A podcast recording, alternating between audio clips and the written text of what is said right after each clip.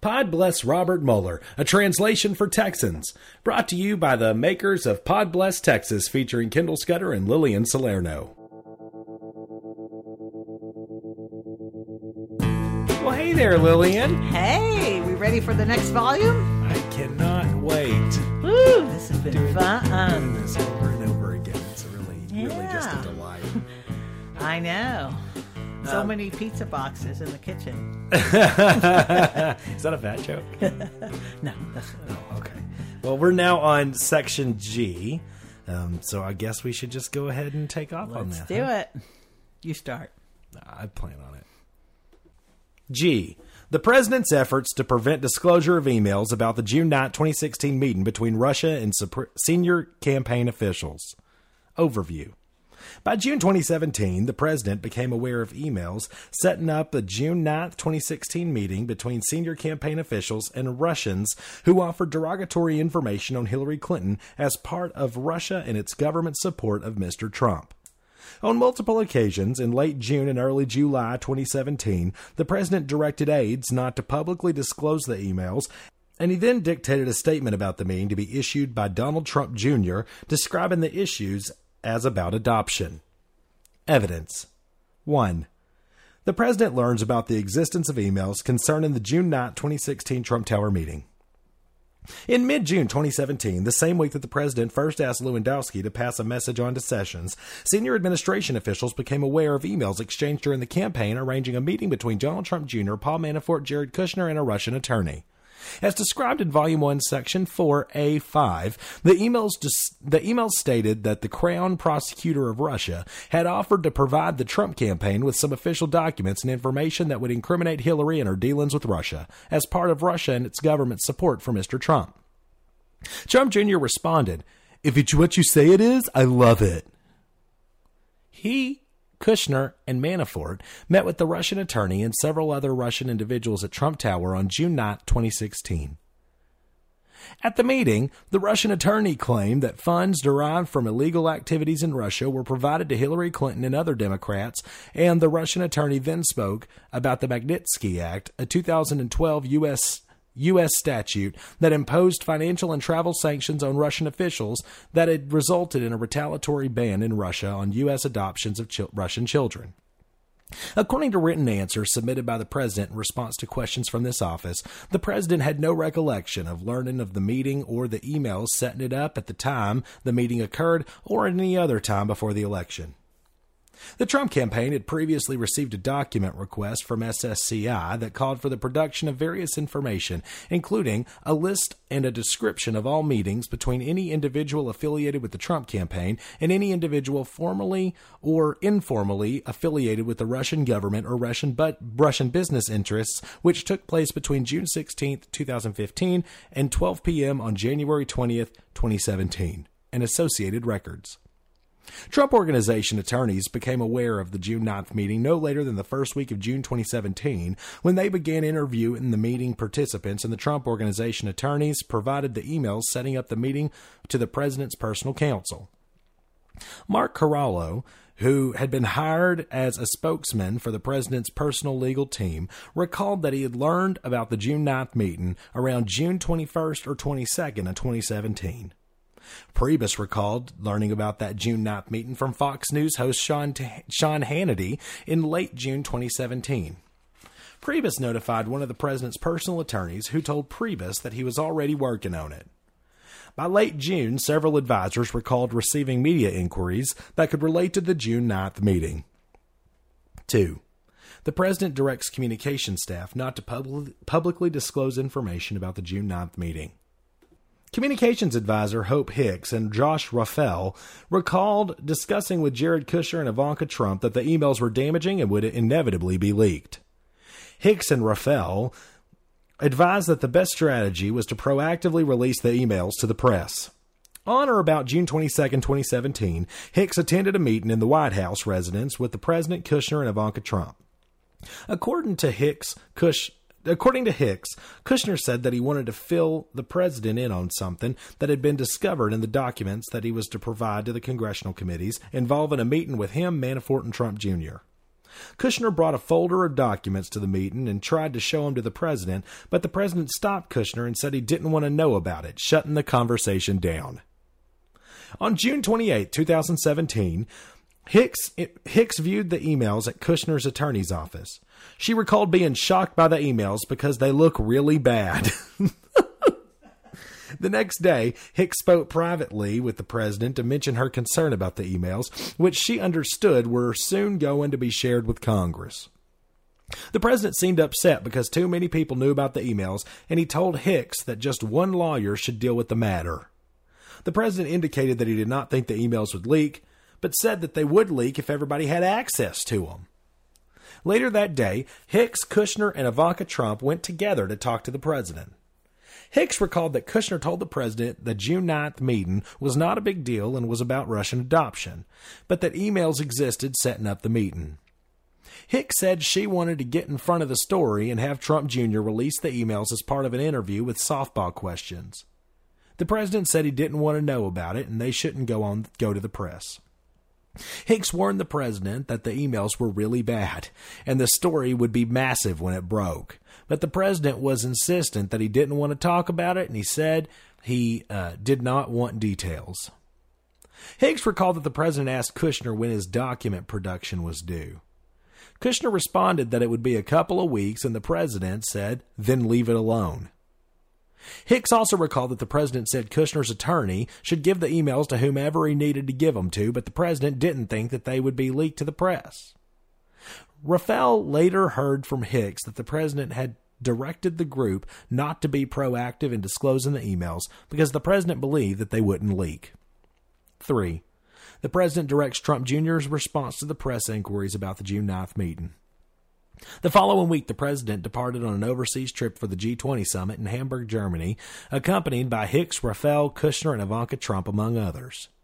On July 7, 2017, while the president was overseas, Hicks and Raffel learned that the New York Times was working on a story about the June 9th meeting. The next day, Hicks told the president about the story. He directed her not to comment. Hicks thought that the president's reaction was odd because he usually considered not responding to the press to be the ultimate sin. Later that day, Hicks and the president again spoke about the story. Hicks recalled that the president asked her what the meeting had been about, and she said that she had been told that the meeting was about Russian adoption. The president responded, Then just say that. On the flight home from, G- from the G20 on July 8, 2017, Hicks obtained a draft statement about the meeting to be released by Trump Jr. and brought it to the president. The draft statement began with a reference to the information that was offered by the Russians in setting up the meeting. I was asked to have a meeting by an acquaintance I knew from the 2013 Miss Universe pageant with an individual who I might, who I was told might have information helpful to the campaign. Hicks again wanted to disclose the entire story, but the president directed that the statement not be issued because it said too much. The president told Hicks to say only what Trump Jr. took a brief meeting and it was about Russian adoption. After speaking with the president, Hicks texted Trump Jr. a revised statement on the June 9th meeting that read it was a short meeting. I asked Jared and Paul to stop by. We discussed a program about the adoption of Russian children that was active and popular with American families years ago and was since ended by the Russian government, but it was not a campaign issue at the time and there was no follow up. Hicks's text concluded, Are you okay with this? Attributed to you. Trump Jr. responded by text message that he wanted to add the word primarily before discussed so that the statement would read, We primarily discussed a program about the Russian adoption of children. Trump Jr. texted that he wanted a change because they started with some Hillary Clinton thing, which was BS and some other nonsense, which we shot down fast. Hicks texted back, I think that's right too, but Bossman worried it invites a lot of questions ultimately defer to you and your attorney on that word because I know it's important and I think the mention of a campaign issue adds something to it in case we have to go further. Trump Jr. responded, If I don't have it in there, it appears as though I'm lying later when I inevitably leak something. Trump Jr.'s statement, adding the word primarily and making other minor additions, was then provided to the New York Times. The full statement provided to the Times stated, It was a short introductory meeting. I asked Jared and Paul to stop by. We primarily discussed a program about the adoption of Russian children that was active and popular with the American families years ago and was since ended, by the Russian government. But it was not a campaign issue at the time and there was no follow up. I was asked to attend the meeting by an acquaintance, but was not told the name of the person I'd be meeting with beforehand. The statement did not mention the offer of derogatory information about Clinton or any discussion of the Magnitsky Act or U.S. sanctions, which were the principal subjects of the meeting as described in Volume 1, Section 4A5. A short while later, while still on Air Force One, Hicks learned that Priebus knew about the emails, which further convinced her that additional information about the June 9 meeting would leak to the White House, should, and so the White House should be proactive and get in front of the story. Hicks recalled again going to the president to urge him that they should be fully transparent about the June 9th meeting, but he again said no, telling Hicks, You've given a statement, we're done. Later on the flight home, Hicks went to the president's cabin where the president was on the phone with one of his personal attorneys. At one point, the president handed the phone to Hicks, and the attorney told Hicks that he had been working with Circa News on a separate story and that she should not talk to the New York Times.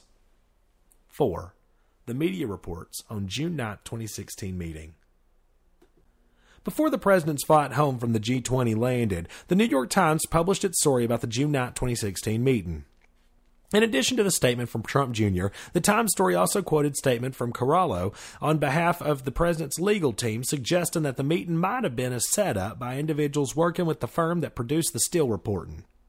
Corallo also worked with Circa News on a story published an hour later that questioned whether Democratic operatives had arranged the June 9th meeting to create the appearance of improper connections between Russia and Trump family members. Hicks was upset about Corallo's public statement and called him that evening to say that the president had not approved that statement. The next day, July 9th, 2017, Hicks and the president called Corallo together, and the president criticized Corallo for the statement that he'd released.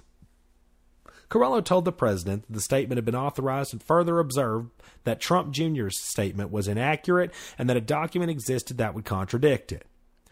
Corallo recalled that he ref- that when he referred to the document on the call with the president, Hicks responded that only a few people had access to it and said it'll never get out. Corallo took contemporaneous notes on the call that day. Also mentioned the existence of Doc. Hope says only a few people have it. It will never get out.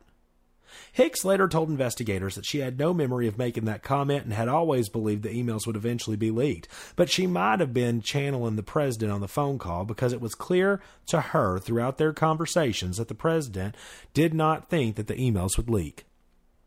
On July 11, 2017, Trump Jr. posted redacted images of the emails setting up the June 9th meeting on, the, on Twitter. The New York Times reported that he did so after being told that the Times was about to publish the content of the emails. Later that day, the media reported that the president had been personally involved in preparing Trump Jr.'s initial statement to the New York Times and had claimed the meeting primarily concerned a program about the adoption of Russian children. Over the next several days, the president's personal counsel repeatedly and inaccurately denied that the president played a role in drafting Trump Jr.'s statement. After consulting with the president on the issue, White House Press Secretary Sarah Sanders told the media that the president certainly didn't dictate the statement and that he weighed in offering qu- suggestions like any father would do.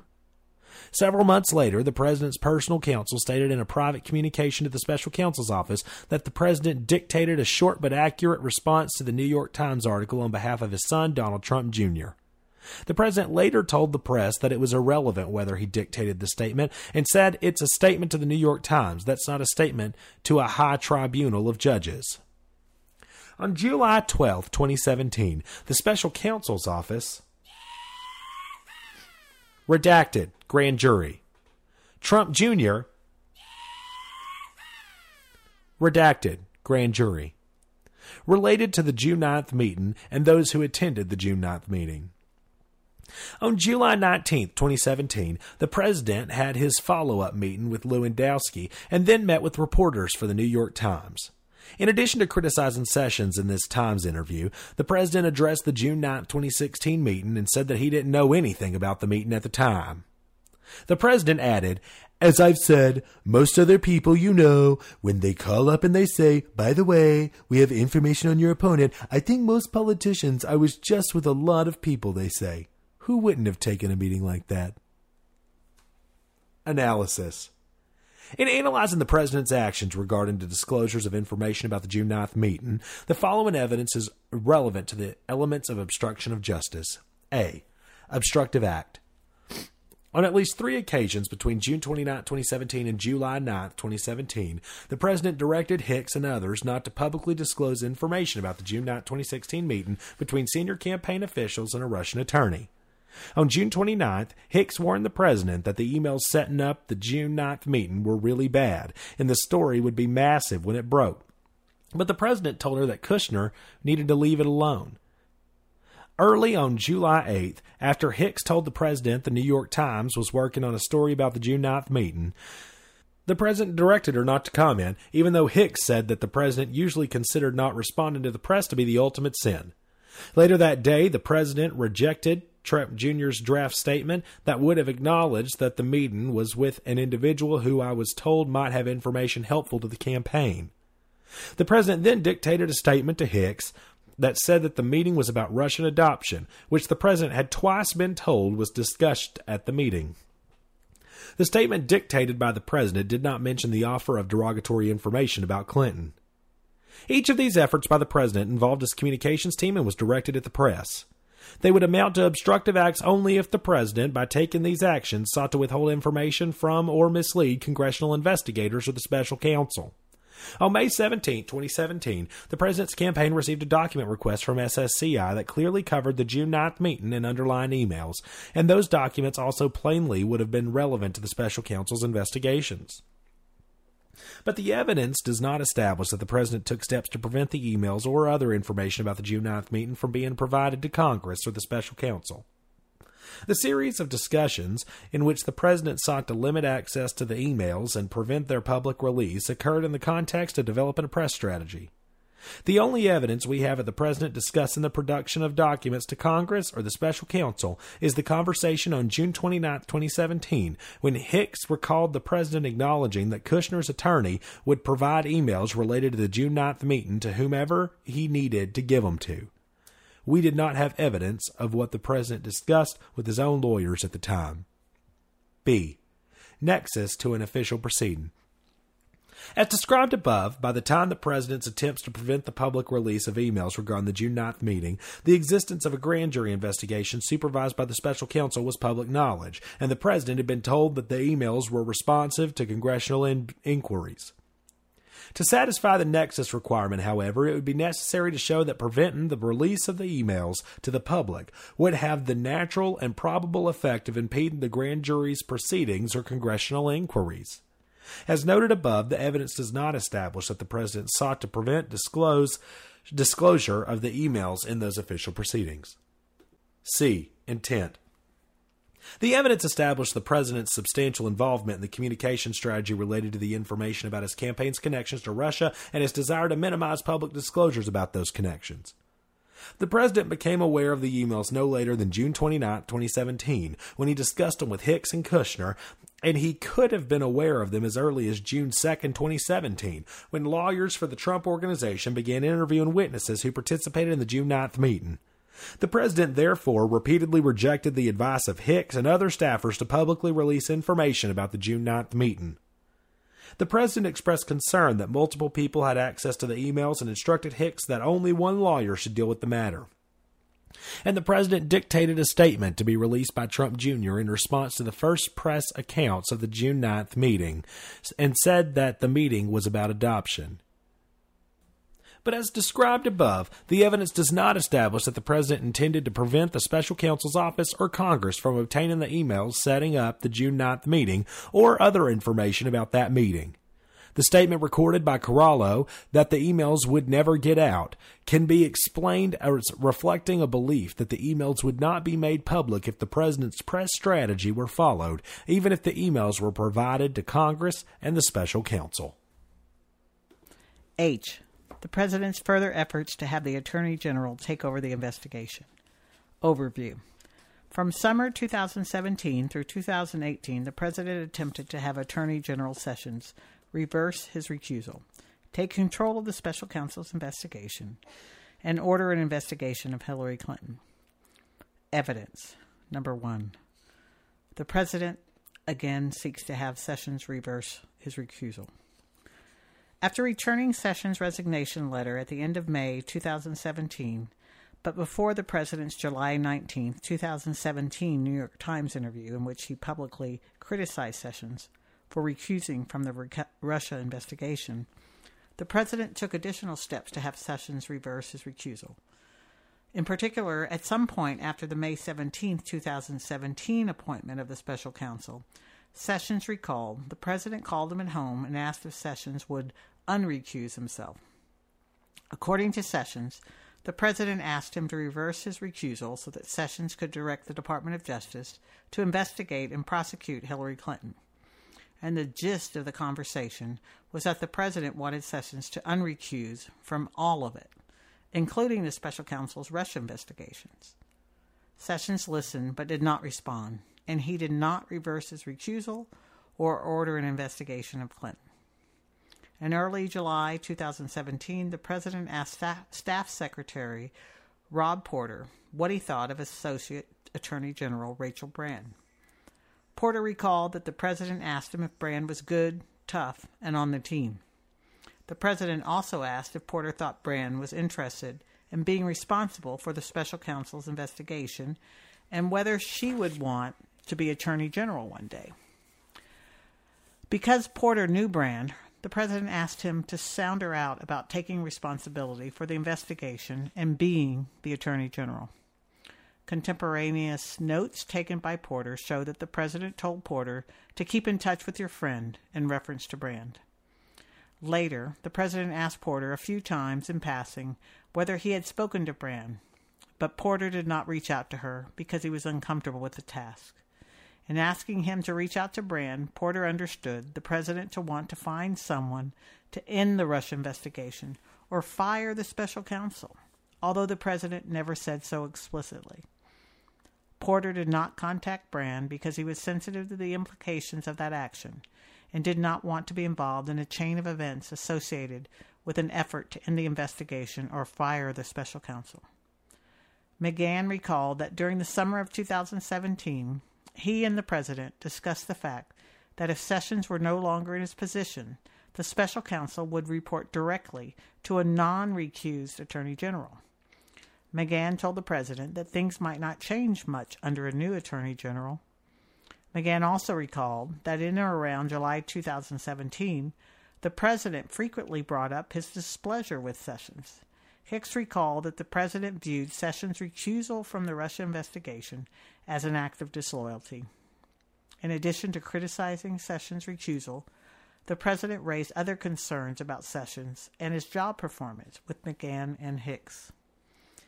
Number two, additional efforts to have Sessions unrecused or direct investigations covered by his recusal. Later in 2017, the president continued to urge Sessions to reverse his recusal from campaign related investigations and consider replacing Sessions with an attorney general who would not be recused. On October 16, 2017, the president met privately with Sessions and said that the Department of Justice was not investigating individuals and events that the president thought the department should be investigating. According to contemporaneous notes taken by Porter, who was at the meeting, the president mentioned Clinton's emails and said, Don't have to tell us, just take a look. Sessions did not offer any assurances or promises to the president that the Ju- Department of Justice would comply with that request. Two days later, on October 18, 2017, the president tweeted, Wow, FBI confirms report that James Comey drafted letter exonerating crooked Hillary Clinton long before investigation was complete. Many people not interviewed, including Clinton herself, Comey stated under oath that he didn't do this obviously a fix. Where is Justice Department? On October 29, 2017, the president tweeted that there was anger and unity over a lack of investigation of Clinton and the Comey fix and concluded, do something. On December 6, 2017, five days after Flynn pleaded guilty to lying about his contacts with the Russian government, the president asked to speak with Sessions in the Oval Office at the end of a cabinet meeting. During the Oval Office meeting, which Porter attended, the president again suggested that Sessions could unrecuse, which Porter linked to taking back supervision of the Russia investigation and directing an investigation of Hillary Clinton. According to contemporaneous notes taken by Porter, the president said, I don't know if you could unrecuse yourself. You'd be a hero. Not telling you to do anything. Dershowitz says POTUS can get involved, can order AG to investigate. I don't want to get involved. I'm not going to get involved. I'm not going to do anything or direct you to do anything. I just want to be treated fairly. According to Porter's notes, Sessions responded, We are taking steps, whole new leadership team. Professionals will operate according to the law. Sessions also said, I never saw anything that was improper, which Porter thought was noteworthy because it did not fit with the previous discussion about Clinton. Porter understood Sessions to be reassuring the president that he was on the president's team. At the end of December, the president told the New York Times it was too bad that Sessions had recused himself from the Russia investigation. When asked whether Holder had been a more loyal attorney general to President Obama than Sessions was to him, the president said, I don't want to get into loyalty, but I will tell you that I will say this Holder protected President Obama, totally protected him. When you looked at the things that they did, and Holder protected the president, and I have great respect for that. I'll be honest. Later in January, the president brought up the idea of replacing Sessions and told Porter that he wanted to clean house at the Department of Justice.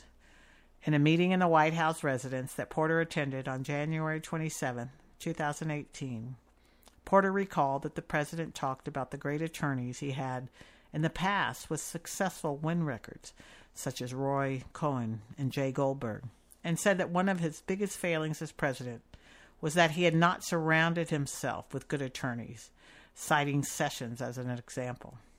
The president raised Sessions' recusal and brought up and criticized the special counsel's investigation. Over the next several months, the president continued to criticize Sessions in tweets and media interviews, and on several occasions appeared pu- to publicly encourage him to take action in the Russia, Russia investigation despite his recusal. On June, June 5th, 2018, for example, the president tweeted The Russian witch hunt hoax continues, all because Jeff Sessions didn't tell me he was going to recuse himself. I would have quickly picked someone else. So much time and money wasted, so many lives ruined, and Sessions knew better than most that there was no collusion. On August 1st, 2018, the president tweeted that Attorney General Seth Sessions should stop this rigged witch hunt right now. On August 23, 2018, the president publicly criticized Sessions in a press interview and suggested that prosecutions at the Department of Justice were politically motivated because Paul Manafort had been prosecuted, but Democrats had not. The president said, I put in an attorney general that never took control of the Justice Department, Jeff Sessions. That day, Sessions issued a press statement that said, I took control of the Department of Justice the day I was sworn in. While I am Attorney General, the actions of the Department of Justice will not be improperly influenced by political considerations. The next day, the president tweeted a response. Department of Justice will not be improperly influenced by political considerations? Jeff, this is great what everyone wants. So look into all of the corruption on the other side, including deleted emails, Comey lies and leaks, Mueller conflicts, McCabe, Strzok's, Page, or FISA abuse, Christopher Steele and his phony and corrupt dossier, the Clinton Foundation, illegal surveillance of Trump campaign, Russian collusion by Dems, and so much more. Open up the papers and documents without redaction. Come on, Jeff. You can do it. The country is waiting. What an idiot. On November 27, 2018, the day after the midterm elections, the president replaced Sessions with Sessions' chief, chief of staff as acting attorney general. Analysis. In analyzing the president's efforts to have Sessions unrecuse himself and regain control of the Russia investigation, The following considerations and evidence are relevant to the elements of obstruction of justice. A. Obstructive act. To determine if the President's efforts to have the Attorney General unrecused could qualify as an obstructive act, it would be necessary to assess evidence on whether those actions would naturally impede the Russia investigation. That inquiry would take into account the supervisory role that the Attorney General, if unrecused, would play in the Russia investigation. It also would have to take into account that the Attorney General's recusal covered other campaign related matters. The inquiry would not turn on what Attorney General Sessions would actually do if unrecused, but on whether the efforts to reverse his recusal would naturally have had the effect of impeding the Russia's investigation. On multiple occasions in 2017, the president spoke with Sessions about reversing his recusal that he, so that he could take over the Russia investigation and begin an investigation and prosecution of Hillary Clinton. For example, in early summer 2017, Sessions recalled the president asking him to unrecuse, but Sessions did not take it as a directive. When the president raised the issue again in December 2017, the president said, as recorded by Porter, not telling you to do anything. I'm not going to get involved. I'm not going to do anything or direct you to do anything. I just wanted to be treated fairly. The duration of the president's efforts, which spanned from March 2017 to August 2018, and the fact that the president repeatedly criticized Sessions in public and in private for failing to tell the president that we that he would have to recuse is relevant to assessing whether the president's efforts to have sessions unrecused could qualify as obstructive acts. B. Nexus to an official proceeding. As described above, by mid June 2017, the existence of a grand jury investigation supervised by the special counsel was public knowledge. In addition, in July 2017, a different grand jury supervised by the special counsel was impaneled in the District of Columbia, and the press reported on the existence of this grand jury in early August 2017. Whether the conduct towards the Attorney General would have a foreseeable impact on those proceedings turns on much of the same evidence discussed above with respect to the obstructive act element. C. Intent. There is evidence that at least one purpose of the president's conduct toward Sessions was to have Sessions assume control over the Russia investigation and supervise it in a way that would restrict its scope. By the summer of 2017, the president was aware that the special counsel was investigating him personally for obstruction of justice. And in the wake of the disclosures of emails about the June 9 meeting between Russia, Russians and senior members of the campaign, see Volume 2, Section 2G, it was evident that the investigation into the campaign now included the president's son, son in law, and former campaign manager. The president had previously and unsuccessfully sought to have Sessions publicly announce that the special counsel investigation would be confined to future election interference. Yet Sessions remained recused. In December 2017, shortly after Flynn pleaded guilty, the president spoke to Sessions in the Oval Office with only Porter present and told Sessions that would that he would be a hero if he unrecused. Porter linked that request to the president's desire that Sessions take back supervision of the Russia investigation and direct an investigation of Hillary Clinton. The president said in that meeting that he just wanted to be treated fairly, which could not which could reflect his perception that it was unfair that he was being investigated while Hillary Clinton was not. But a principal effect of that act would be to restore supervision of the Russia investigation to the Attorney General, a position that the President frequently suggested should be occupied by someone like Eric Holder and Bobby Kennedy, who the president described as protecting the presidents. A reasonable inference from those statements and the president's actions is that the president believed that an unrecused attorney general would play a protective role and could shield the president from the ongoing Russia investigation. Roman numeral 1. The president orders McGahn to deny that the president tried to fire the special counsel. Overview. In late January 2018, the media reported that in June 2017, the president had ordered McGahn to have the special counsel fired based on purported conflicts of interest. But McGahn had refused, saying he would quit instead. After the story broke, the president, through his personal counsel and two aides, sought to have McGahn deny that he had been directed to remove the special counsel. Each time he was approached, McGahn responded that he would not refute the press accounts because they were accurate in reporting on the president's effort to have the special counsel removed. The president later personally met with McGahn in the Oval Office, with only the chief of staff present, and tried to get McGahn to say that the president never ordered him to fire the special counsel. McGahn refused and insisted his memory of the president's direction to remove the special counsel was accurate.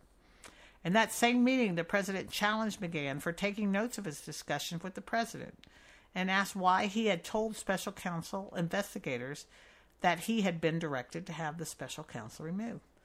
Because you asked him, you fuckwad. Evidence. 1. The press reports that the president tried to fire the special counsel. On January 25, 2018, the New York Times reported that in June 2017, the president had ordered McGahn to have the Department of Justice fire the special counsel. According to the article, amid the first wave of news media reports that Mr. Mueller was examining a possible obstruction case, the president began to argue that Mr. Mueller had three conflicts of interest that disqualified him from overseeing the investigation. The article further reported that after receiving the president's order to fire Mr. Mueller, the White House counsel refused to ask the Justice Department to dismiss the special counsel, saying he would quit instead. The article stated that the president ultimately backed down after the White House counsel threatened to resign rather than carry out the directive. After the article was published, the president dismissed the story when asked about it by reporters, saying, Fake news, folks, fake news. A typical New York Times fake story. The next day, the Washington Post reported on the same event, but added that McGahn had not told the president directly that he intended to resign rather than carry out the directive to have the special counsel terminated. In that respect, the Post story clarified the Times story, which could be read to suggest that McGahn had told the president of his intention to quit, causing the president to back down from the order to have the special counsel fired. 2. The president seeks to have McGahn dispute the press reports. On January 26, 2018, the president's personal counsel called McGahn's attorney and said that the president wanted McGahn to put out a statement denying that he had been asked to fire the special counsel and that he had threatened to quit in protest. McGahn's attorney spoke with McGahn about that request and then called the president's personal counsel to relay that McGahn would not make a statement. McGahn's attorney informed the president's personal counsel that the Times story was accurate in reporting that the president wanted the special counsel removed. Accordingly, McGahn's attorney said, although the article was inaccurate in some other respects, McGahn could not comply with the president's request to dispute the story. Hicks recalled relaying to the president that one of his attorneys had spoken to McGahn attorneys about the issue. Also, on January 26, 2017, Hicks recalled that the president asked Sanders to contact McGahn about the story. McGahn told Sanders there was no need to respond and indicated that some of the article was accurate. Consistent with that position, McGahn did not correct the Times story. On February 4th, 2018, Priebus appeared on Meet the Press and said he had not heard the president say that he wanted the special counsel fired. After Priebus's appearance, the president called Priebus and said he did a great job on Meet the Press. The president also told Priebus that the president had never said any of those things about the special counsel. The next day, on February 5th, 2018, the president complained about the Times article to Porter. The president told Porter that the article was bullshit and that he had not sought to terminate the special counsel. The president said that McGahn leaked to the media to make himself look good. The president then directed Porter to tell McGahn to create a record to make clear that the president never directed McGahn to fire the special counsel. Porter thought that the matter should be handled by the White House Communications Office, but the president said he wanted McGahn to write a letter to the file for our records and wanted something beyond a press statement to demonstrate that the reporting was inaccurate. The president referred to McGahn as a lying bastard and said that he wanted a record from him. Porter recalled the president saying something to the effect of, If he doesn't write a letter, then maybe I'll have to get rid of him. Later that day, Porter spoke to McGahn to deliver the president's mes- message. Porter told McGahn that he had to write a letter to dispute that he was ever ordered to terminate the special counsel. McGahn shrugged off the request, explaining that the media reports were true. McGahn told Peter Porter that the president had been insistent on firing the special counsel and that McGahn had planned to resign rather than carry out the order, although he had not personally told the president he intended to quit. Porter told McGahn that the president suggested that McGahn would be fired if he did not write the letter. McGahn dismissed the threat, saying that he, the optics would be terrible if the president followed through with firing him on that basis. McGahn said he would not write the letter the president had requested. Porter said that to his knowledge, the issue of McGahn's letter never came up with the president again, but Porter did recall telling Kelly about his conversation with McGahn. The next day, on February 6, 2018, Kelly scheduled time for McGahn to meet with him and the president in the Oval Office to discuss the Times article. The morning of the meeting, the president's personal counsel called McGahn's attorney and said that the president was going to be speaking with McGahn and McGahn could not resign no matter what happened in the meeting. Wow.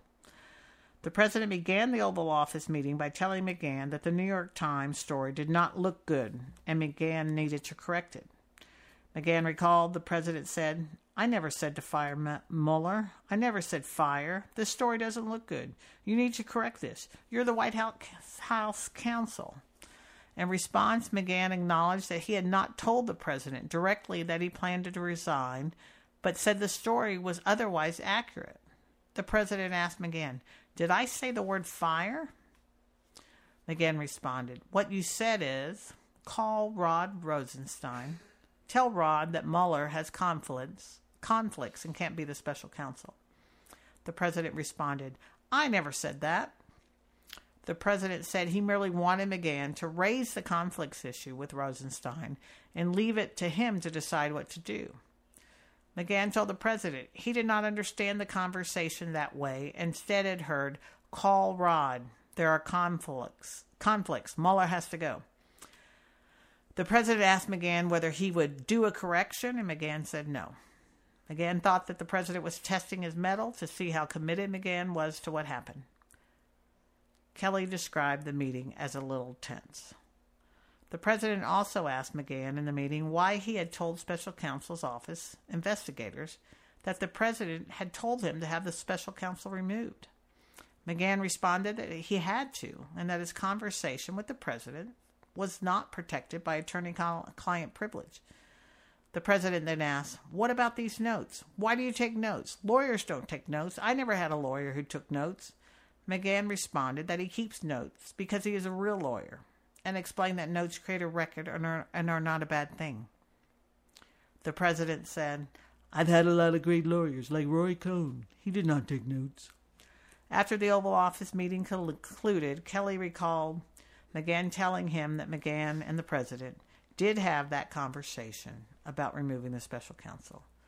McGahn realized that Kelly said that he had pointed out to the president after the Oval Office that McGahn had not backed down and would not budge. Following the Oval Office meeting, the president's personal counsel called McGahn, McGahn's counsel and relayed that the president was fine with McGahn. Analysis in analyzing the president's efforts to have McGahn deny that he had been ordered to have the special counsel removed, the following evidence is relevant to the elements of obstruction of justice. A. Obstructive act.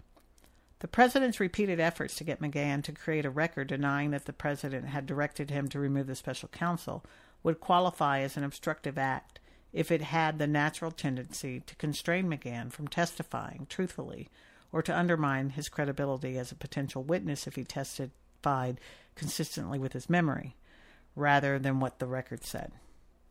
There is some evidence that at the time the New York Times and Washington Post stories were published in late January 2018, The president believed the stories were wrong and that he had never told McGahn to have Rosenstein remove the special counsel. The president correctly understood that McGahn had not told the president directly that he planned to resign. In addition, the president told Priebus and Porter that he had not sought to terminate the special counsel. And in the Oval Office meeting with McGahn, the president said, I never said to fire Mueller. I never said fire. That evidence could indicate that the president was not attempting to persuade McGahn to change his story, but was instead offering his own, but different, recollection of the substance of his June 2017 conversations with McGahn and McGahn's reaction to them. Other evidence cuts against that understanding of the president's, of the president's conduct.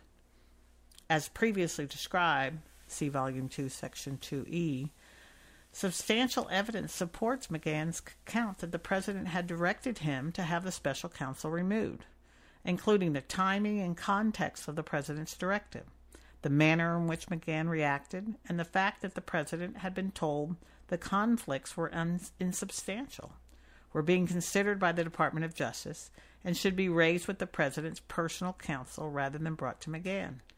In addition, the president's subsequent denials that he had told McGahn to have the special counsel removed were carefully worded.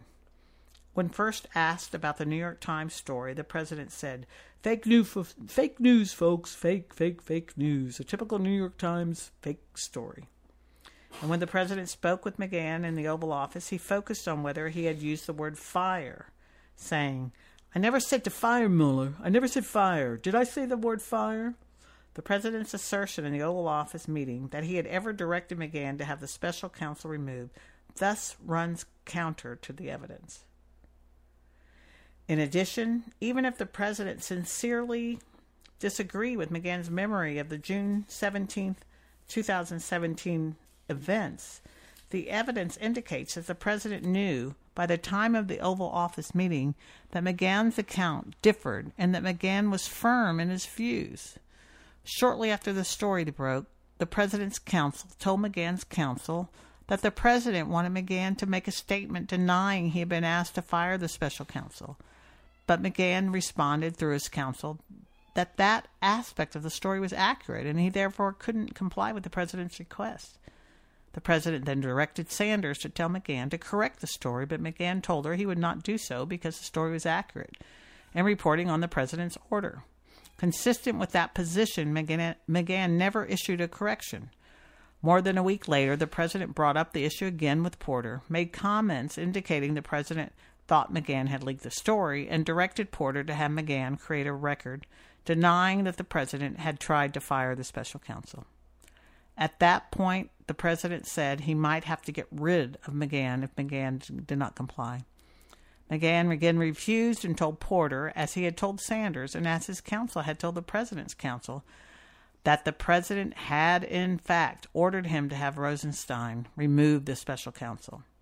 That evidence indicates that by the time of the Oval Office meeting, the president was aware that McGahn did not think the story was false and did not want to issue a statement or create a written record denying facts that McGahn believed to be true.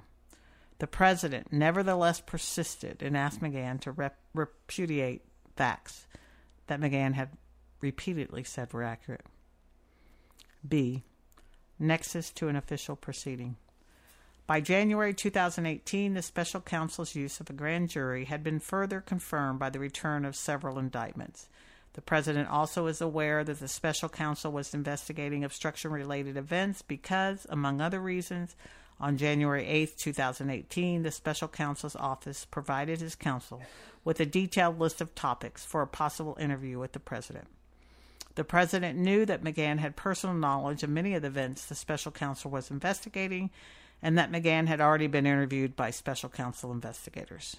And in the Oval Office meeting, the president indicated he knew that McGahn had told the special counsel's office about the president's effort to remove the special counsel. The president challenged McGahn for disclosing that information and for taking notes that he viewed as creating unnecessary legal exposure.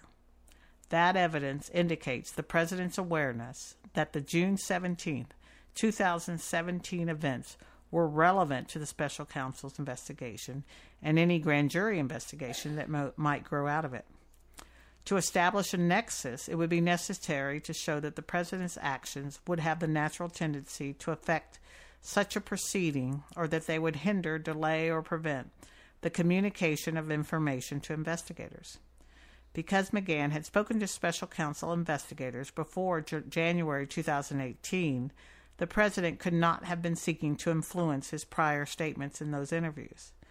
But because McGahn had repeatedly spoken to investigators and the obstruction inquiry was not complete, it was foreseeable that he would be interviewed again on obstruction related topics. If the president were focused so, solely on a press strategy and seeking to have McGahn refute the New York Times article, a nexus to a proceeding or to further investigative interviews would not be shown. But the president's efforts to have McGahn write a letter for our records, approximately 10 days after the stories had come out, well past the typical time to issue a correction for a news story, indicates the president was not focused solely on a press strategy, but instead likely contemplated the ongoing investigation and any proceedings arising from it. C. Intent. Substantial evidence indicates that in repeatedly urging McGahn to dispute that he was ordered to have the special counsel terminated, the president acted for the purpose of influencing McGahn's account in order to deflect or prevent further scrutiny of the president's conduct towards the investigation. Several facts support that conclusion. The president made re- repeated attempts to get McGahn to change his story, as described above, by the time of the last attempt, the evidence suggests that the president had been told on multiple occasions that McGahn believed the president had ordered him to have the special counsel terminated. McGahn interpreted his encounter with the president in the Oval Office as an attempt to test his mettle and see how committed he was to his memory of what had occurred. The president had already laid the groundwork for pressing McGahn to alter his account by telling Porter that it might be necessary to fire McGahn if he did not deny the story, and Porter relayed the statement to McGahn. Additional evidence of the president's intent may be gleaned from the fact that his counsel was sufficiently alarmed by the prospect of the president's meeting with McGahn that he called McGahn's counsel and said that McGahn could not resign no matter what happened in the Oval Office that day. The President's counsel was well aware of McGahn's resolve not to issue what he believed to be a false account of events despite the President's request. Finally, as noted above, the President brought up the special counsel investigation in his Oval Office meeting with McGahn and criticized him for telling this office about the June 17, 2017 events. The President's statements reflect his understanding and his displeasure that those events would be part of an obstruction of justice inquiry. J. The President's conduct towards Flynn Manafort. Redacted. Harm to an ongoing matter. Overview. In addition to the interactions with McGahn described above, the president has taken other actions directed at possible witnesses in the special counsel's investigation, including Flynn, Manafort, redacted, harm to an ongoing matter. And as described in the next section, Cohen. When Flynn withdrew from a joint defense agreement with the president, the president's personal counsel stated that Flynn's actions would be viewed as reflecting hostility towards the president. During Manafort's prosecution, and while the jury was deliberating, the president repeatedly stated that Manafort was being treated unfairly and made it known that Manafort could receive a pardon. Redacted harm to an ongoing matter. Evidence 1. Conduct directed at Michael Flynn. As previously noted, the President asked for Flynn's resignation on February 13, 2017. Following Flynn's resignation, the President made positive public comments about Flynn, describing him as a wonderful man, a fine person, and a very good person. The president also privately asked advisors to pass messages to Flynn conveying that the president still cared about him and encouraged him to stay strong. In late November 2017, Flynn began to cooperate with this office. On November 22, 2017, Flynn withdrew from a joint defense agreement he had with the president. Flynn's counsel told the president's personal counsel and counsel for the White House that Flynn could no longer have confidential communications with the White House or the president. Later that night, the president's personal counsel left a voicemail for Flynn's counsel that said, I understand your situation, but let me see if I can state it in starker terms. It wouldn't surprise me if you've gone on to make a deal with the government. If there's information that implicates the president, then we've got a national security issue. So, you know, we need some kind of heads up. Um, just for the sake of protecting all of our interests, if we can, remember that we've always said about the president and his feelings towards Flynn, and that still remains. On November 23, 2017, Flynn's attorneys returned the call to the president's personal counsel to acknowledge receipt of the voicemail. Flynn's attorneys reiterated that they were no longer in a position to share information under any sort of privilege. According to Flynn's attorneys, the president's personal counsel was indignant and vocal in his disagreement. The president's personal counsel said that he interpreted what they said to him as a reflection of Flynn's, Flynn's hostility towards the president, and that he planned to inform his client of that interpretation. Flynn's attorneys understood that statement to be an attempt to make them reconsider their position because the president's personal counsel believed that Flynn would be dis- disturbed to know that such a message would be conveyed to the president. On December 1, 2017, Flynn pleaded guilty to making false statements pursuant to a cooperation agreement. The next day, the president told the press that he was not concerned about what Flynn might tell the special counsel. In response to questions about whether the president still stood behind Flynn, the president responded, We'll see what happens. Over the next several days, the president made public statements expressing sympathy for Flynn and indicating that he had not been treated fairly. On December 15, 2017, the president responded to a press inquiry about whether he was considering a pardon for Flynn by saying, I don't want to talk about pardons for Michael Flynn yet. We'll see what happens. Let's see. I can say this. When you look at what's gone on with the FBI, with the Justice Department, people are very, very angry. 2. Conduct directed at Paul Manafort. On October 27, 2017, a grand jury in the District of Columbia indicted Manafort and former Deputy Campaign Manager Richard Gates on multiple felony accounts. And on February 22, 2018, a grand jury in the Eastern District of Virginia indicted Manafort and Gates on additional felony counts. The charges in both cases alleged criminal conduct by Manafort that begun as early as 20, 2005 and continued through 2018. In January 2018, Manafort told Gates that he had talked to the president's personal counsel and that they were going to take care of us. Manafort told Gates that it was stupid to plead, saying that he had been in touch with the president's personal counsel and repeating that they would sit that they should sit tight and will be taken care of. Gates asked Manafort outright if anyone mentioned pardons, and Manafort said no one used that word. As the proceedings against Manafort progressed in court, the president told Porter that he never liked Manafort and that Manafort did not know what he was doing on the campaign. The president discussed with aides whether and in what way Manafort might be cooperating with the special counsel's investigation and whether Manafort knew any information that would be harmful to the president. In public, the president made statements criticizing the prosecution and suggesting that Manafort was being treated unfairly. He is a whiny little bitch. On June 15, 2018, before a scheduled court hearing that day on whether Manafort's bail should be revoked based on new charges that Manafort had tampered with witnesses while out on bail, the president told the press, I feel badly about a lot of them because I think that a lot of it's very unfair. I mean, I look at one of them where they go back 12 years. Like Manafort has nothing to do with our campaign. I, but I feel so, I tell you, I feel a little badly about it. They went back 12 years to get things that he did 12 years ago.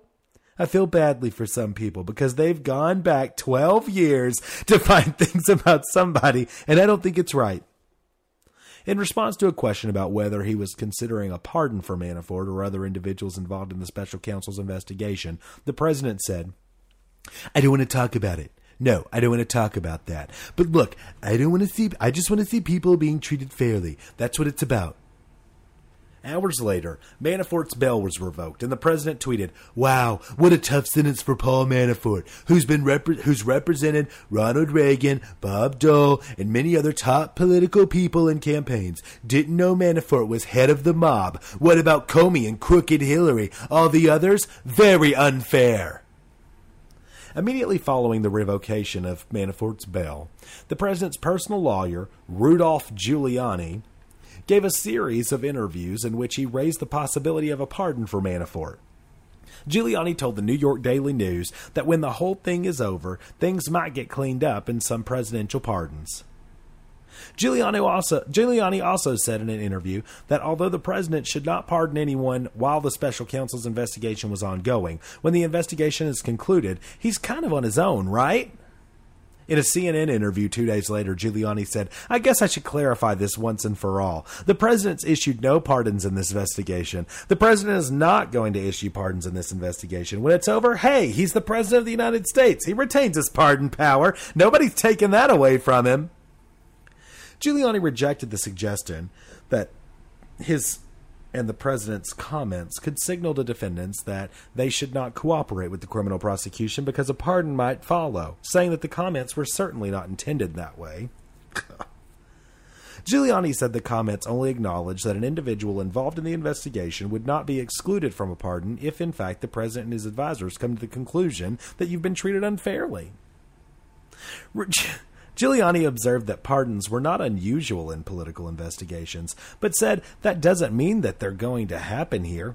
that doesn't mean that anybody should rely on it. Big signal is nobody has been pardoned yet. On July 31st, 2018, Manafort's criminal trial began in the Eastern District of Virginia, generating substantial news coverage.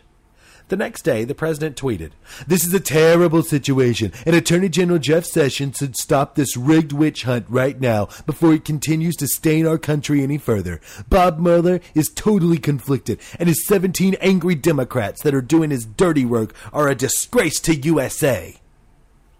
Minutes later, the president tweeted Paul Manafort, working for Ronald Reagan, Bob Dole, and many other highly prominent and respected political leaders. He worked for me for a very short time. Why didn't the government tell me that he was under investigation? These old charges have nothing to do with collusion. A hoax! Later in the day, the president tweeted Looking back on history, who was treated worse, Alphonse Capone? Legendary mob boss, killer, and public enemy number one? Or Paul Manafort, political operative and Reagan Dole darling, now serving solitary confinement, although convicted of nothing? Where is Russian collusion? The president's tweets about Manafort's trial were wildly covered in the press. When asked about the president's tweets, Sanders told the press, Certainly the president's been clear. He thinks Paul Manafort's been treated unfairly. On August 16, 2018, the Manafort case was submitted to a jury for deliberations to begin. At that time, Giuliani had recently suggested to reporters that the special counsel investigation needed to be done in the next two or three weeks. And the media stories reported that Manafort's acquittal would add to criticism that the special counsel investigation was not worth time, expense, whereas a, whereas a conviction could show that ending the investigation would be premature. On November 17, 2018, as jury deliberations continued, the president's committed or com, the president commented on the trial from the south lawn of the White House. In an impromptu exchange with reporters that lasted approximately five minutes, the president twice called the special counsel's investigation a rigged witch hunt. When asked whether he would pardon Manafort if he was convicted, the president said, I don't talk about that now. I don't talk about that. The president then added, uh, without being asked a further question, I think the whole Manafort trial is very sad. It's very sad when you look at what's going on there. I think it's very sad day for our country. He worked for me for a very short period of time, but you know what? He happens to be a very good person, and I think it's very sad. It's very sad what they've done to Paul Manafort. The president did not take further questions. In response to the president's statements, Manafort's attorney said Mr. Manafort really appreciates the support of President Trump. On August 21, 2018, the jury found Manafort guilty on eight felony counts. Also on August 21st, Michael Cohen pleaded guilty to eight offenses, including a campaign finance violation that he said had occurred in coordination with and at the direction of a candidate for federal office. The president reacted to Manafort's convictions that day by telling reporters, Paul Manafort's a very good man, and it's a very sad thing that's happened to him. The president described the special counsel's investigation as a witch hunt that ends in disgrace. The next day, the president tweeted, I feel very badly for Paul Manafort and his wonderful family. Justice took a 12 year old tax case, among other things, applied tremendous pressure on him, and unlike Michael Cohen, he refused to break. Make up stories in order to get a deal. Such respect for that brave man. In a Fox News interview on August 22, 2018, the president said, Cohen makes a better deal when he uses me like everybody else.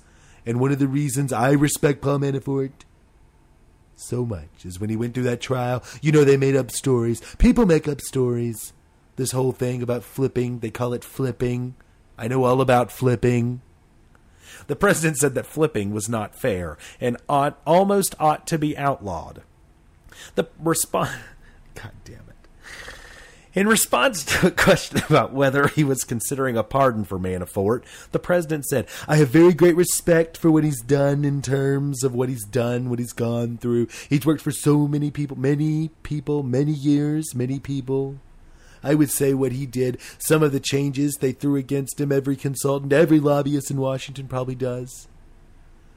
Giuliani told journalists that the president really thinks Manafort has been horribly treated, and that he and the president had discussed the political fallout if the president pardoned Manafort. The next day, Giuliani told the Washington Post that the president had asked his lawyers for advice on the possibility of a pardon for Manafort and other aides, and had been counseled against considering a pardon until the investigation concluded. On September 14, 2018, Manafort pleaded guilty to charges in the District of Columbia and signed a plea agreement that required him to cooperate with investigators. Giuliani was reported to have publicly said that Manafort remained in a joint defense agreement with the president following Manafort's guilty plea and agreement to cooperate, and that Manafort and that Manafort's attorneys regularly briefed the president's lawyers on topics discussed and the information that Manafort has provided in interviews on the special counsel's office. On November 26, 2018, the special counsel's office disclosed in a public court filing that Manafort had breached his plea by lying about multiple subjects. The next day, Giuliani said that the president had been set up for had been upset for weeks about what he considered to be the un-American, horrible treatment of Manafort. In an interview on November 28, 2018, the president suggested that it was very brave that Manafort did not flip. If you told the truth, you go to jail. You know, this flipping stuff, it's terrible. It's terrible. You flip and you lie and you get the prosecutors will tell you 99% of the time that they can get people to flip. It's rare that they can't, but I had three people, three people, Manafort, Corsi, I don't know Corsi, but he refuses to say what they demanded. Manafort, Corsi,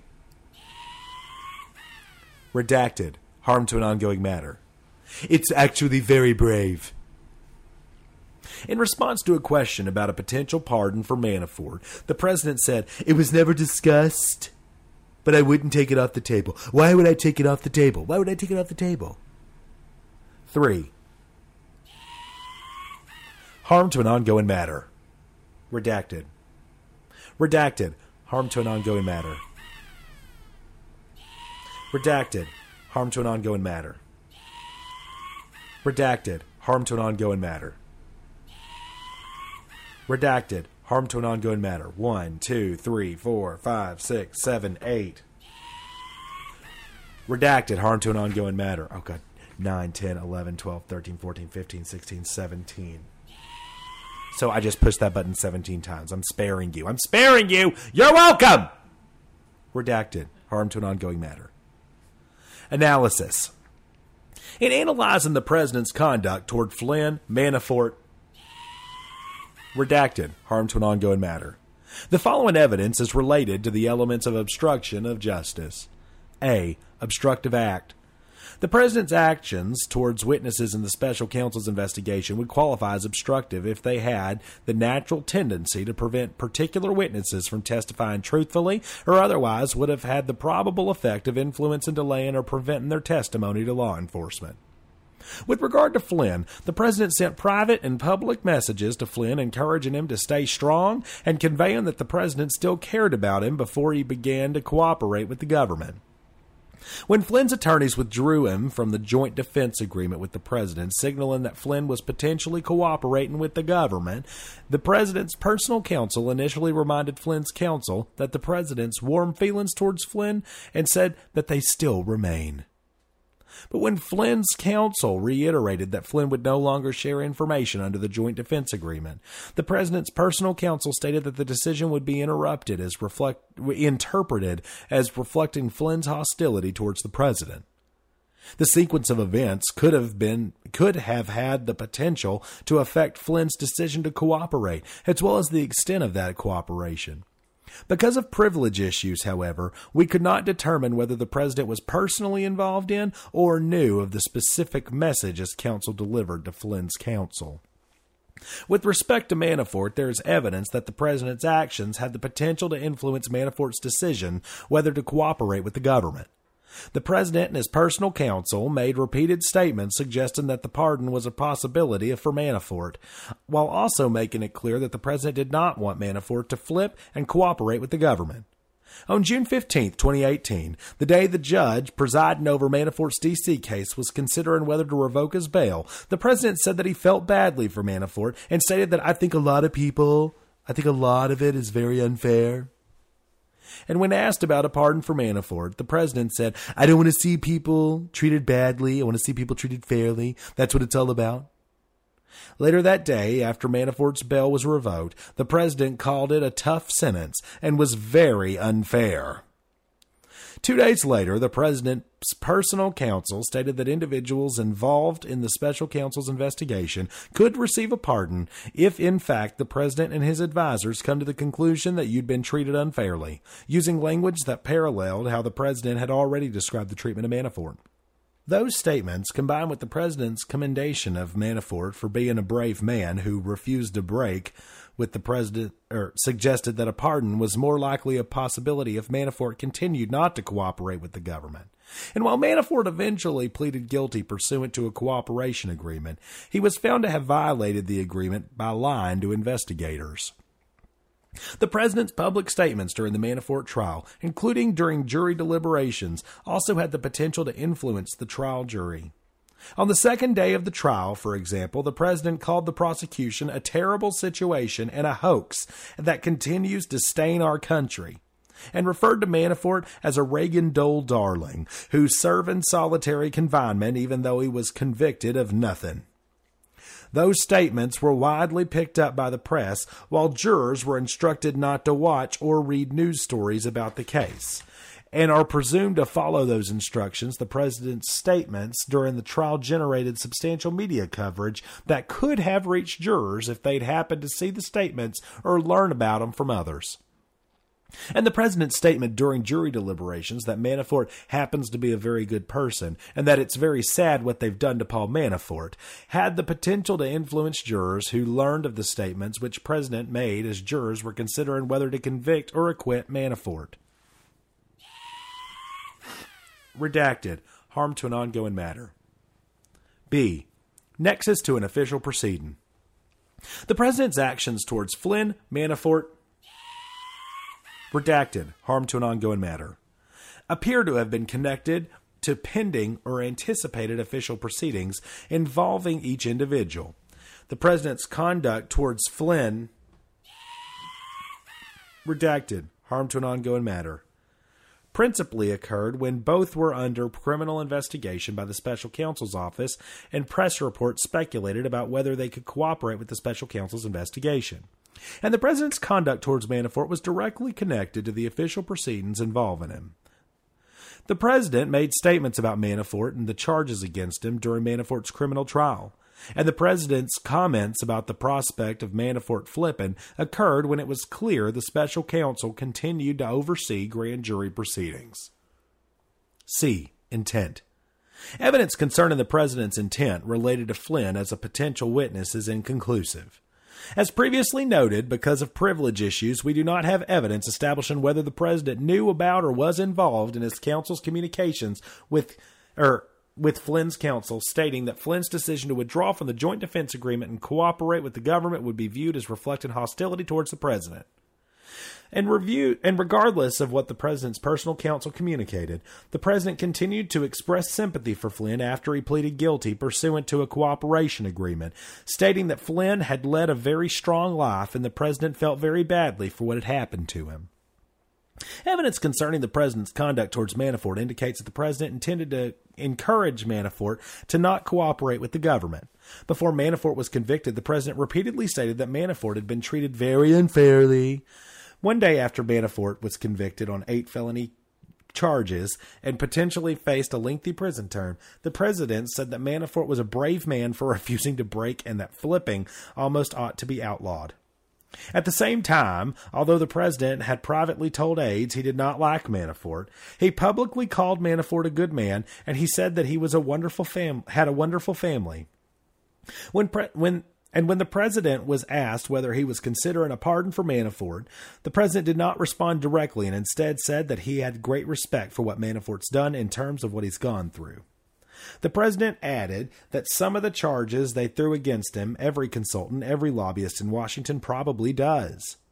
In light of the President's Counsel's previous statements that the investigations might get cleaned up with some presidential pardons, and that the pardon would be possible if the President comes to the conclusion that you've been treated unfairly, the evidence supports the, inter- the inference that the President intended Manafort to believe that he could receive a pardon, which would make cooperation with the government as a means of obtaining a lesser sentence unnecessary. We also examined the evidence of the president's intent in making public statements about Manafort at the beginning of his trial and when the jury was deliberating. Some evidence supports the conclusion that the president intended, at least in part, to influence the jury. The trial generated widespread publicity, and as the jury began to deliberate, commentators suggested that an acquittal would add to pressure to, the to end the special counsel's investigation by publicly stating that this, on the second day of deliberations that Manafort happens to be a very good person and it's very sad what they've done to Paul Manafort right after calling the special counsel's investigation a rigged witch hunt, the president's statements could, if they reach jurors, have the nat- the natural tendency to engender sympathy for Manafort among jurors, and a fact finder would infer that the president intended that result. But there are alternative explanations for the president's comments, including that he genuinely felt sorry for Manafort or that his goal was not to influence the jury, but that he the, to influence public opinion. The president's comments also could have been intended to continue sending a message to Manafort that a pardon was possible. As described above, the president made his comments about Manafort being a very good person immediately after declining to answer a question about whether he would pardon Paul Manafort. Redacted. Harm to an ongoing matter. K. The President's conduct involving Michael Cohen. Overview. The President's conduct involving Michael Cohen spans the full period of our investigation. During the campaign, Cohen pursued the Trump Tower Moscow project on behalf of the Trump organization. Cohen briefed candidate Trump on the project numerous times, including discussing whether Trump should travel to Russia to advance the deal. After the media began questioning Trump's connections to Russia, Cohen promoted a party line that publicly distanced Trump from Russia and asserted he had no business there. Cohen continued to adhere, adhere to the party line in 2017 when Congress asked him to provide documents and testimony in its Russia investigation. In an attempt to minimize the president's connections to Russia, Cohen submitted a letter to Congress falsely stating that he only briefed Trump on the Trump Tower Moscow project three times, that he did not consider asking Trump to travel to Russia, that Cohen had not received a response to an outreach he made to the Russian government, and that the project ended in January 2016 before the first Republican caucus or primary.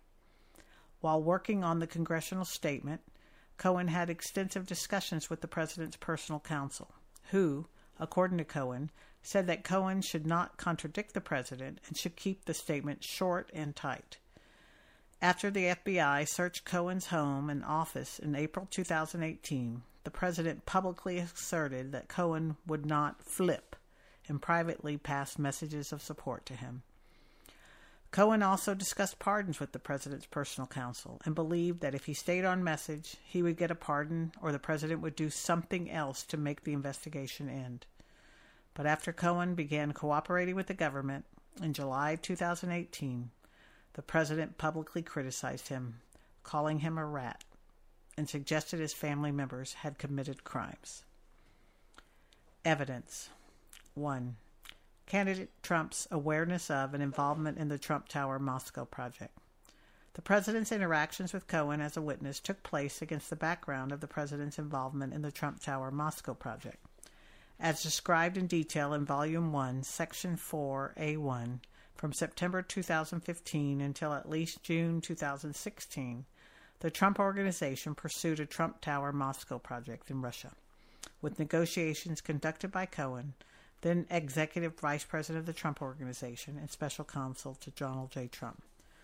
The Trump Organization had previously and unsuccessfully pursued a building project in Moscow. According to Cohen, in approximately September 2015, he obtained internal approval from Trump to negotiate on behalf of the Trump Organization to have a Russian corporation build a tower in Moscow that licensed the Trump name and brand. Cohen, therefore, thereafter had numerous brief conversations with Trump about the project. Cohen recalled that Trump wanted to be updated on any developments with Trump Tower Moscow and on several occasions brought the project up with Cohen to ask what was happening on it. Cohen also discussed the project on multiple occasions with Donald Trump Jr. and Ivanka, and Ivanka Trump.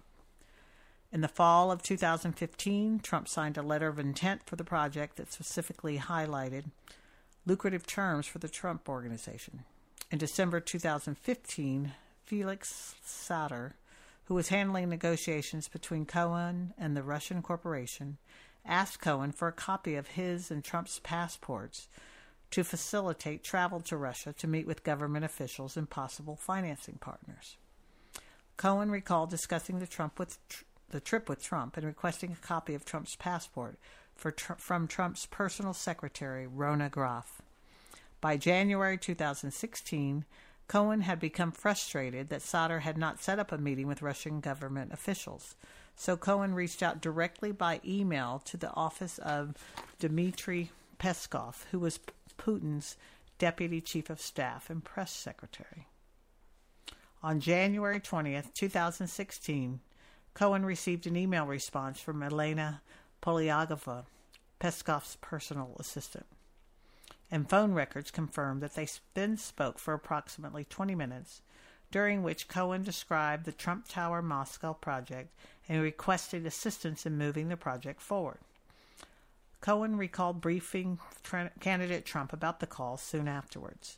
Cohen told Trump he spoke with a woman he identified as someone from the Kremlin, and Cohen reported that she was very professional and asked detailed questions about the project.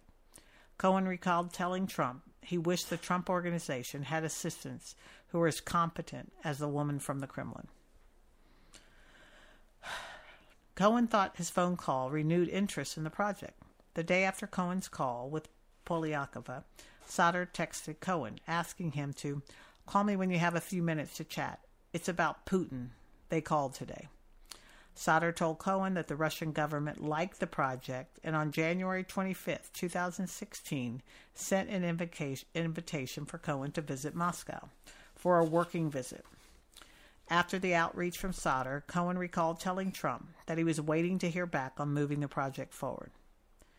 After January 2016, Cohen continued to have conversations with Sater about Trump Tower Moscow and continued to keep candidate Trump updated about these discussions and the status of the project. Cohen recalled that he and Trump wanted Trump Tower Moscow to succeed and that Trump never discouraged him from working on the project because of the campaign. In March or April 2016, Trump asked Cohen if anything was happening in Russia. Cohen also recalled briefing Donald Trump Jr. in the spring, a conversation that Cohen said was not idle chit chat because Trump Tower Moscow was potentially a $1 billion deal. Cohen recalled that around May 2016, he again raised with candidate Trump the possibility of a trip to Russia to advance the Trump Tower Moscow project. At that time, Cohen had received several texts from Sater seeking to arrange dates for such a trip. On May 4, 2016, Sater wrote to Cohen, I had a chat with Moscow. Assuming the trip does not does happen, the question is before or after the convention. Obviously, the pre-meeting trip, you only, can happen any time you want, but the two big guys is the question. I said I would confirm and revert. Cohen responded, My trip before Cleveland, Trump once he becomes the nominee after the convention. On May 5th, 2016, Sater followed up with a text that Cohen thought he probably read to Trump. Peskov would like to invite you as his guest to the St. Petersburg Forum, which is Russia's Davos, on June between June 16th and 19th. He wants to meet there with you and possibly introduce you to either Putin or Medvedev. This is perfect. The entire business class of Russia will be there as well. He said anything you want to discuss, including dates and subjects, are on the table to discuss. Cohen recalled discussing the invitation to the St. Petersburg Economic Forum with candidate Trump and saying that Putin or Russian Prime Minister Dmitry Medvedev might be there. Cohen remembered that Trump said that he would be willing to travel to Russia if Cohen could lock and load on the deal. In June 2016, Cohen decided not to attend the St. Petersburg Economic Forum because Sater had not obtained a formal invitation for Cohen from Peskov.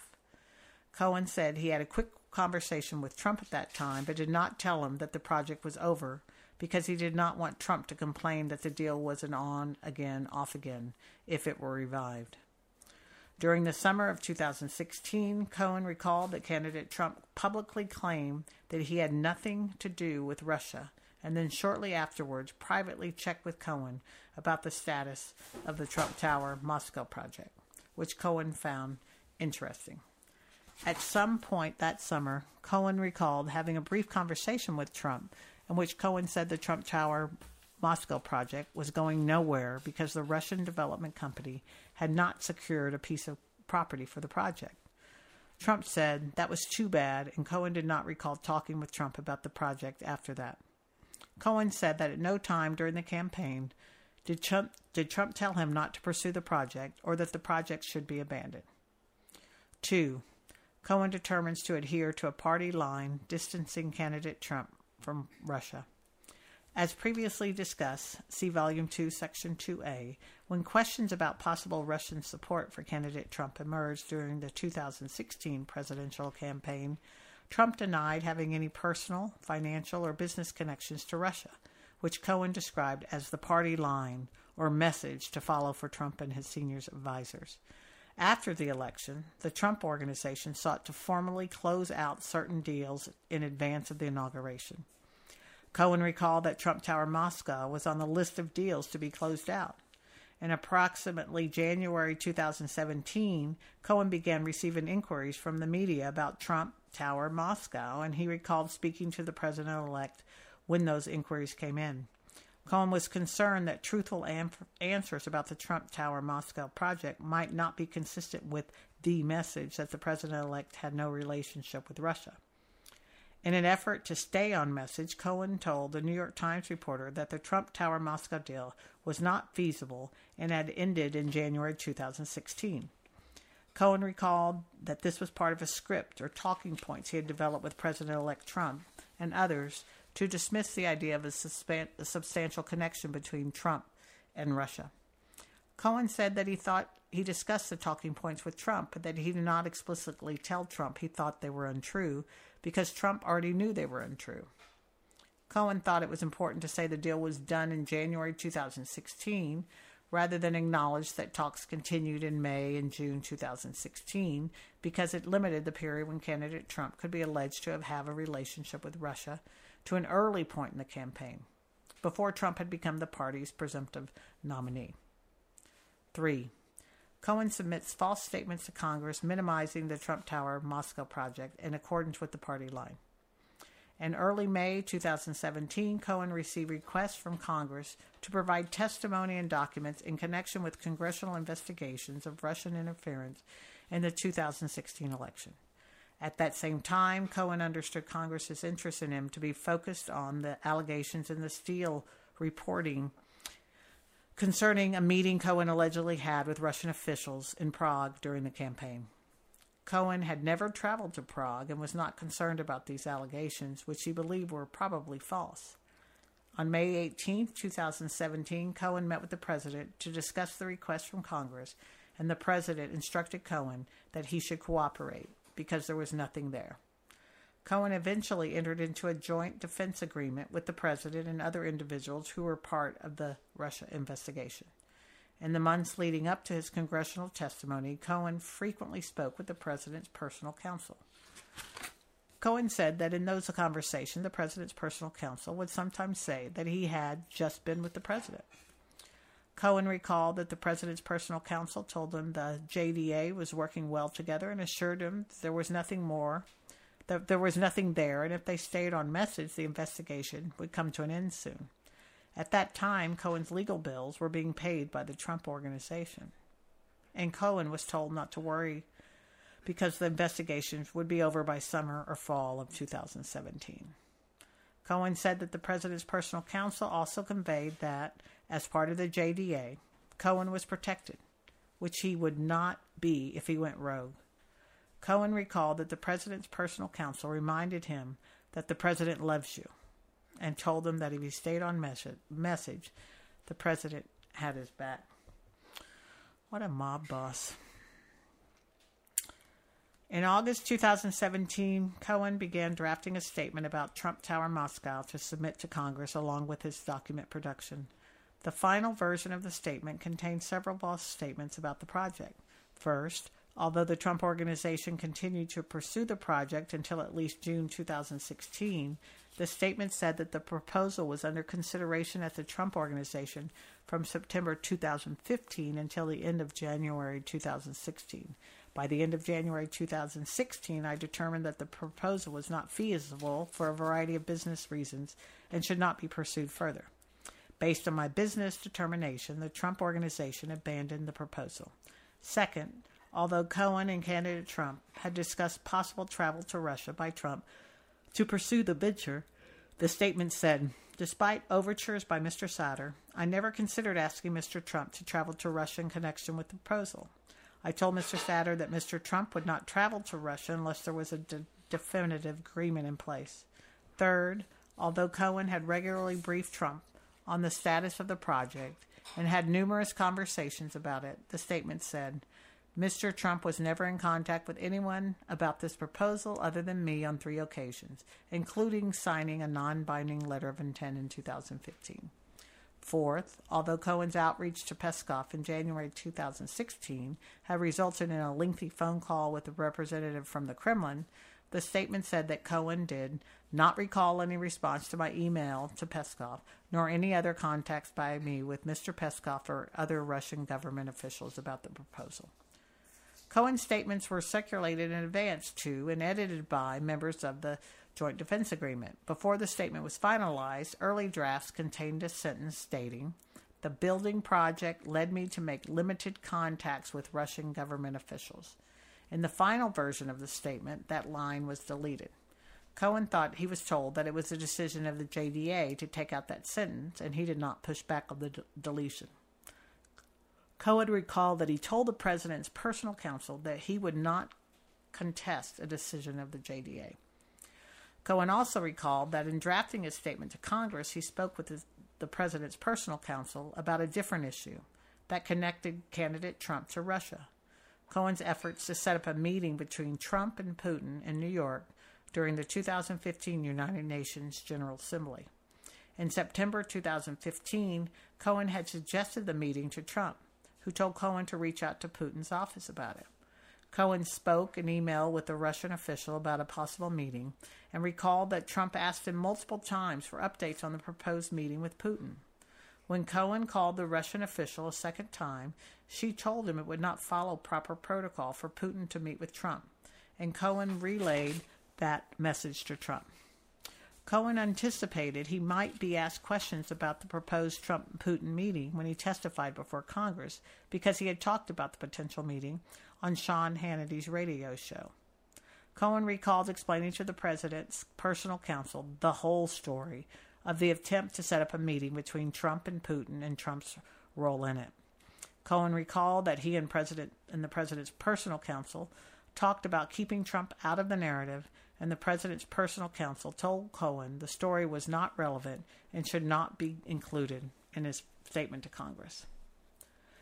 Cohen said that his agenda in submitting the statement to Congress with false representations about the Trump Tower Moscow project was to minimize leaks between the project and the president, give the false impression that the project had ended before the first presidential primaries, and shut down further inquiries to Trump Tower Moscow with the aim of limiting the ongoing Russian investigations.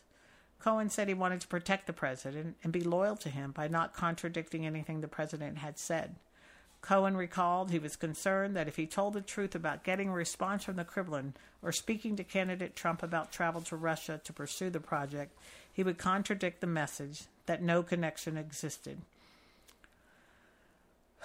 And he rationalized his decision to provide false testimony because the deal never happened. He was not concerned that the story would be contradicted by individuals who knew it was false because he was sticking to the party line adhered to by the whole group. Cohen wanted the support of the president and the White House, and he believed that following the party line would help put an end to the special counsel and congressional investigations.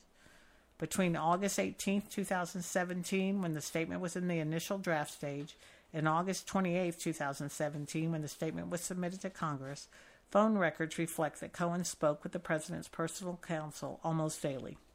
On August 27, 2017, the day before Cohen submitted the statement to Congress, Cohen and the president's personal counsel had numerous contacts by phone, including calls lasting 3, 4, 6, 11, and 18 minutes.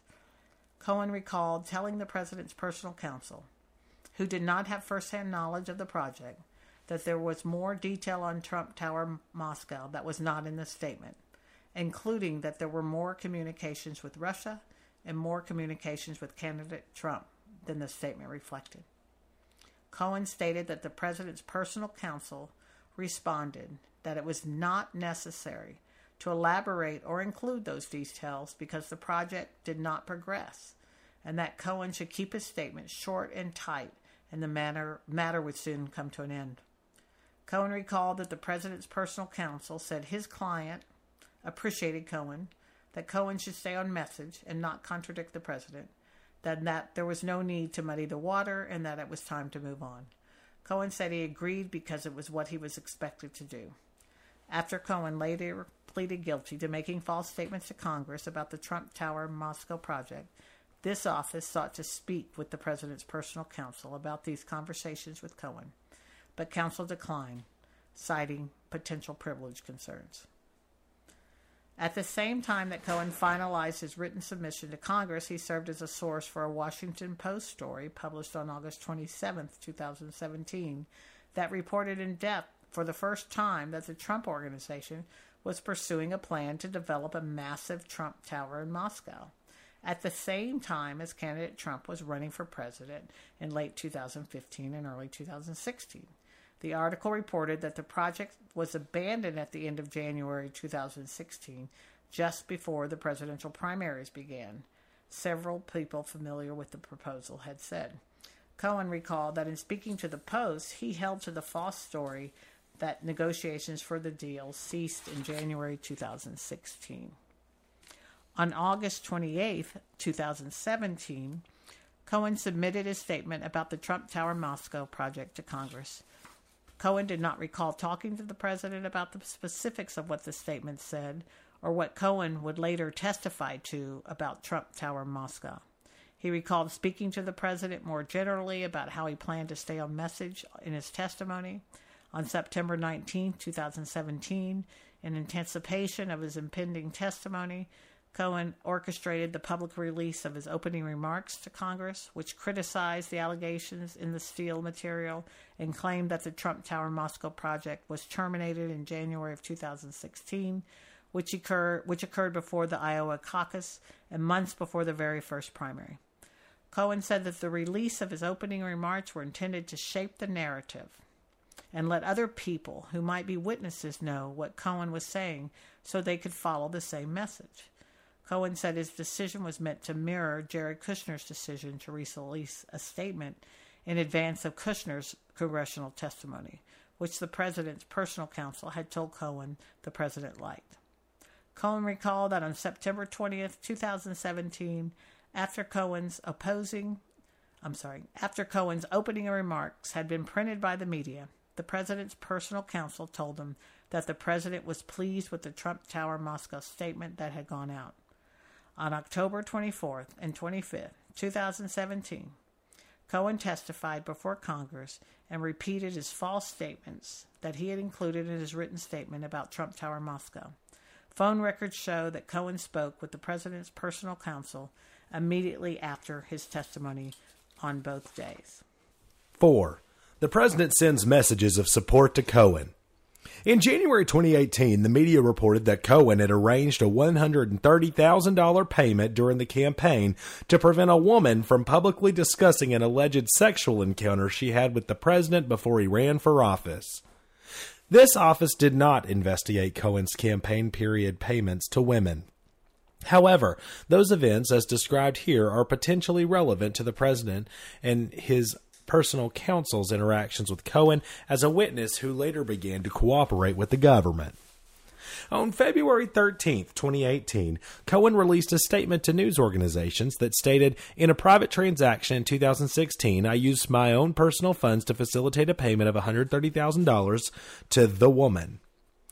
Neither the Trump organization nor the Trump campaign was a party to the transaction with the woman, and neither reimbursed me or the payment, either directly or indirectly. In congressional testimony on February 27, 2019, Cohen testified that he had discussed what to say about the payment with the president, and that the president had directed Cohen to say that the president was not knowledgeable of Cohen's actions in making the payment.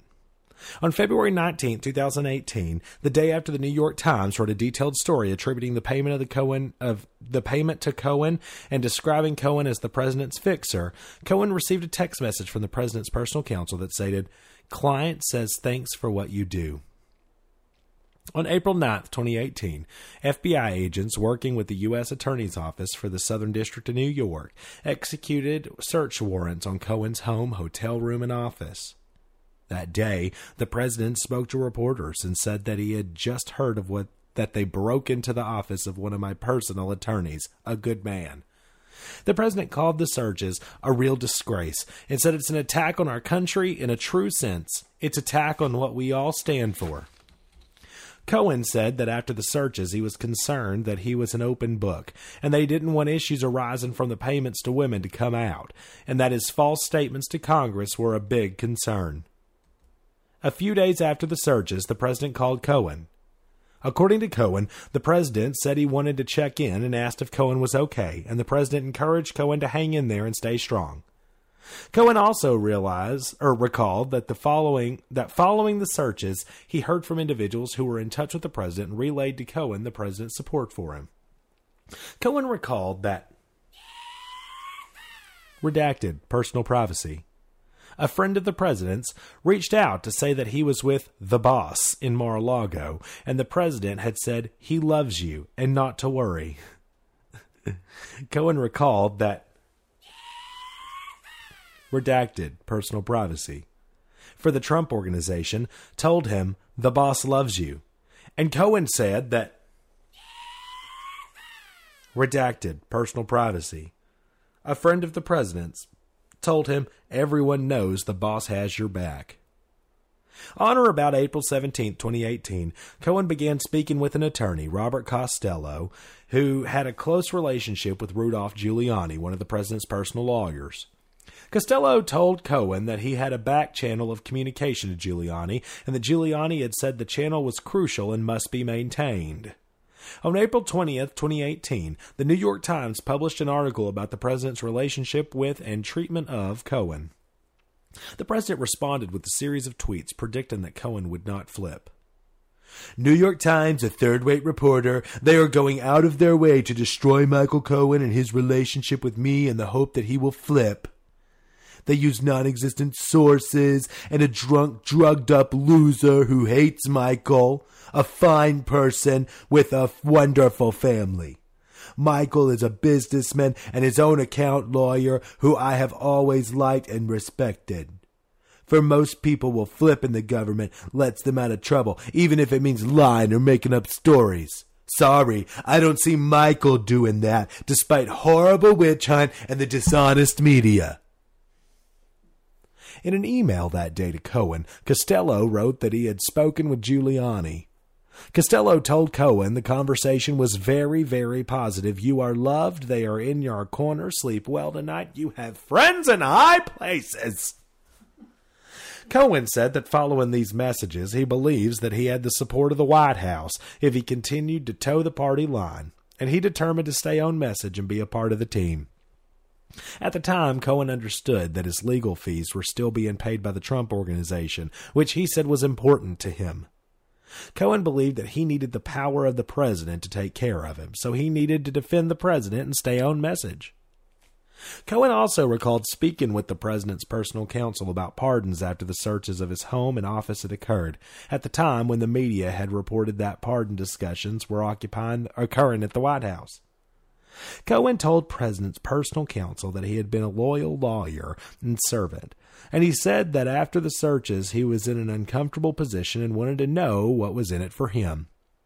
According to Cohen, the president's personal counsel respond, responded that Cohen should stay on message, that the investigation was a witch hunt, and that everything will be fine.